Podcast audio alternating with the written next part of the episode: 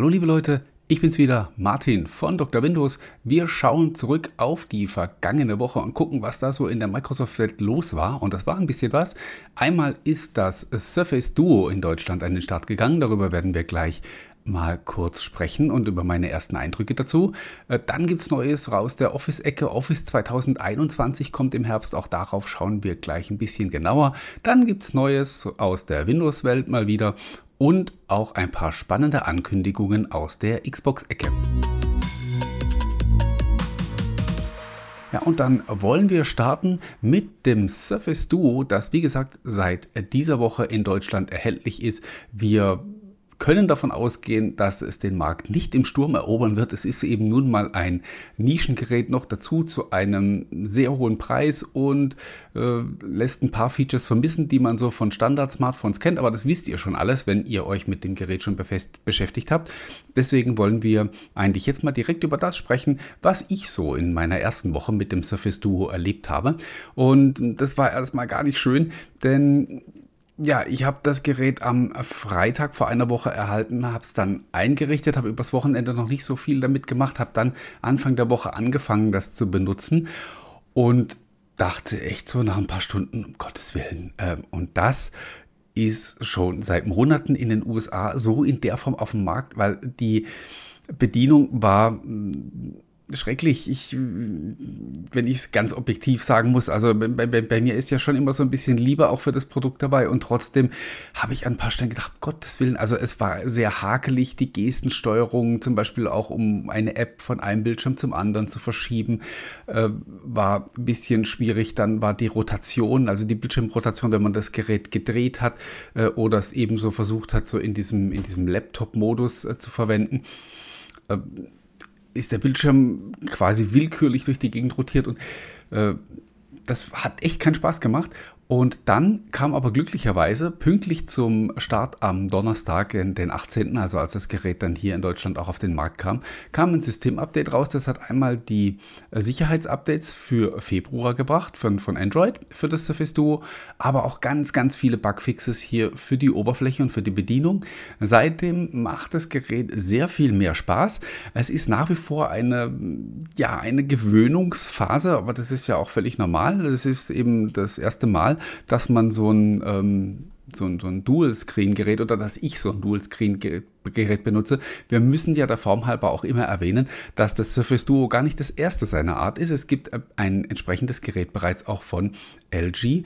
Ähm, das mag nicht ganz so schick sein wie das Surface Duo, denn das ist es zweifellos. Also äh, ich zeige mal wieder so, wie schön dünn das ist und äh, sieht auch von außen echt cool aus und fasst sich toll an. Ähm, dieser hässliche Aufkleber da auf der Rückseite ist übrigens nicht drauf, wenn ihr das Gerät im Handel kauft. Das ist ähm, der Barcode und der kennzeichnet, dass es sich um ein Gerät aus dem Bestand von Microsoft handelt. Äh, es ist also hier ein Leihgerät. Ich habe das nicht gekauft. Ähm, wenn man das Gerät dann so benutzt und vor allen Dingen eben mit den beiden Bildschirmen, dann ja, merkt man sehr schnell, was das für Vorteile haben kann. Ich bin generell ja schon seit es die ersten Dual-Screen-Geräte gibt oder die ersten Hinweise darauf, es gibt ja auch in der Windows-Welt schon einige Ansätze und auch verfügbare Geräte, die einen zweiten Bildschirm haben. Seitdem bin ich ein großer Verfechter von dieser Idee und weiß, dass sie ähm, einen auch sehr viel produktiver machen kann, dass da sehr viel Nützliches dabei ist. Und dementsprechend hat es mir dann auch äh, ja recht schnell Spaß gemacht, so zwei Apps gleichzeitig nebeneinander zu verwenden, wie hier in dem Beispiel jetzt mal kurz gezeigt, haben wir jetzt auf der einen Seite Outlook, auf der anderen To-Do oder man kann eben äh, E-Mails auf der einen Seite, Kalender auf der anderen. Man kann aber auch bestimmte Apps und äh, da kommen wir dann schon in die in den etwas kritischeren Bereich hinein. Ähm, man kann Apps auch über beide Bildschirme äh, aufspannen sozusagen. Dann hat man beispielsweise bei Outlook die E-Mails auf der linken Seite und äh, also die E-Mail-Liste auf der linken Seite und rechts öffnen sich dann die E-Mails zum Lesen. Äh, oder in OneNote hat man dann, dann die Navigation links oder bei, bei To-Do ist es genauso. Äh, die Listenelemente sind dann links und was man öffnet, wird auf der rechten Seite angezeigt. Das sind alles sehr viel praktische Dinge. Ähm, aber dafür müssen die Apps natürlich angepasst sein. Das hat Microsoft bei seinen eigenen Apps recht gut gelöst, überwiegend haben sie da ihre Hausaufgaben gemacht. Aber sobald man den Microsoft-Kosmos verlässt und in andere Applikationen reingeht, dann äh, sieht es eben ein bisschen düster aus. Und ähm, von daher, ja, da muss man ganz einfach mal abwarten. Äh, die Entwickler dieser anderen Apps, die werden sich keine Arbeit machen, solange sie keinen keinen Druck kriegen von den Leuten, also solange nicht eine kritische Masse von, von Usern diese Geräte kauft. Und äh, ja, da hat man zwangsläufig wieder so ein bisschen Déjà-vu und erinnert sich an Windows Phone Zeiten, wo, wo es halt auch so war, wo die Entwickler auch gesagt haben, bringt uns Kundschaft und dann äh, fahren, dann legen wir los. Und dann ist das halt eben nicht passiert. Microsoft, ich kann es da nur an der Stelle auch immer wieder nur wiederholen, kämpft hier nicht allein auf weiter Flur mit dem Surface Duo. Wie gesagt, es gibt noch ein Gerät von LG und was beinahe noch wichtiger ist, äh, Google findet die Idee auch super und möchte diesen Dual Screen Support auch äh, mehr und mehr nativ in Android reinbringen und hm, ja, da muss man einfach mal für die Zukunft abwarten, wie sich das entwickelt, ob sich diese Idee durchsetzt oder eben nicht. Ähm, gleichzeitig möchte ich auch sagen, äh, das ist alles sehr momentan sehr eine coole Spielerei und so. Ähm, was jetzt davon dauerhaft nützlich ist oder was sich halt eben nur am Anfang cool anfühlt und was man dann im Laufe der Zeit eher wieder vergisst, das kann ich nach einer Woche jetzt nicht objektiv und abschließend beurteilen, das ist auch ganz klar. Und ähm, ja, ich brauche da einfach auch noch ein bisschen Zeit. Ähm, es ist ein neues Gerät, ein neuer Formfaktor und da muss man seine Erfahrungen mit sammeln. Gut, wir werden sicherlich nicht zum letzten Mal über das Surface Duo gesprochen haben. Äh, ich nehme an, es wird äh, hier in dem Wochenrückblick in diesem Format noch zwei, dreimal zur Sprache kommen und ich werde sicherlich auch noch einiges dazu auf Dr. Windows dazu schreiben. Dann kommen wir zum zweiten Thema der Woche, das ein bisschen größere Wellen geschlagen hat. Das war äh, Office 2021. Das ist diese Woche offiziell vorgestellt worden von Microsoft und ist die nächste Standalone-Version von Office, die man also im Laden oder auch online dann einfach kaufen kann und die kein Cloud-Abonnement oder ähnliches, also kein Office 365 oder Microsoft 365 erfordert. Dass es nochmal eine solche Version geben würde, das hat Microsoft im September schon versprochen. Insofern war diese Ankündigung jetzt nicht die ganz große Überraschung. Äh, was sie auch gleich noch nachgeschoben haben, ist die Versicherung, dass es nicht die letzte Standalone-Version von Office ist, sondern dass sie noch mindestens eine weitere weitere ähm, rausbringen wollen. Äh, ob danach dann nochmal eine kommt, das ist jetzt natürlich sehr viel Zukunftsmusik. Ich persönlich hatte echt damit gerechnet, dass äh, Microsoft ein bisschen früher da sozusagen schon die Schrauben anzieht und sagt, ihr müsst jetzt halt dann einfach äh, Office 365 bzw. Microsoft 365 nehmen, wenn ihr die neueste Version haben wollt.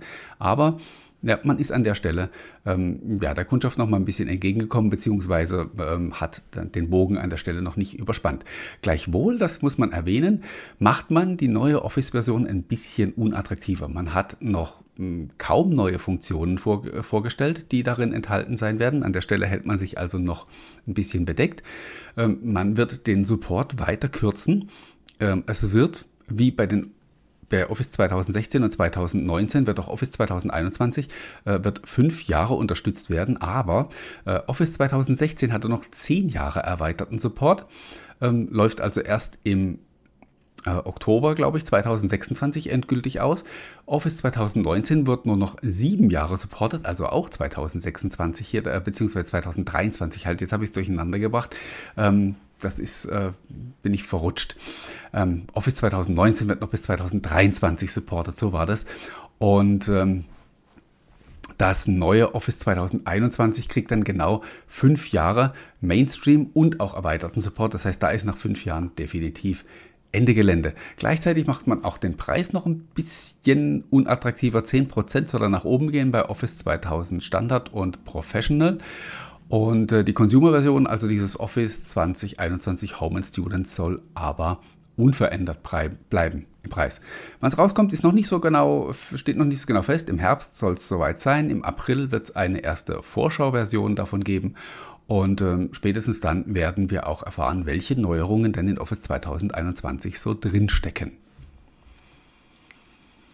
Neues gab es auch von Windows die Windows-Version 21H1, also das Update für das im ersten Halbjahr 2021, wurde in dieser Woche offiziell angekündigt und ist jetzt auch in den Beta-Test gegangen.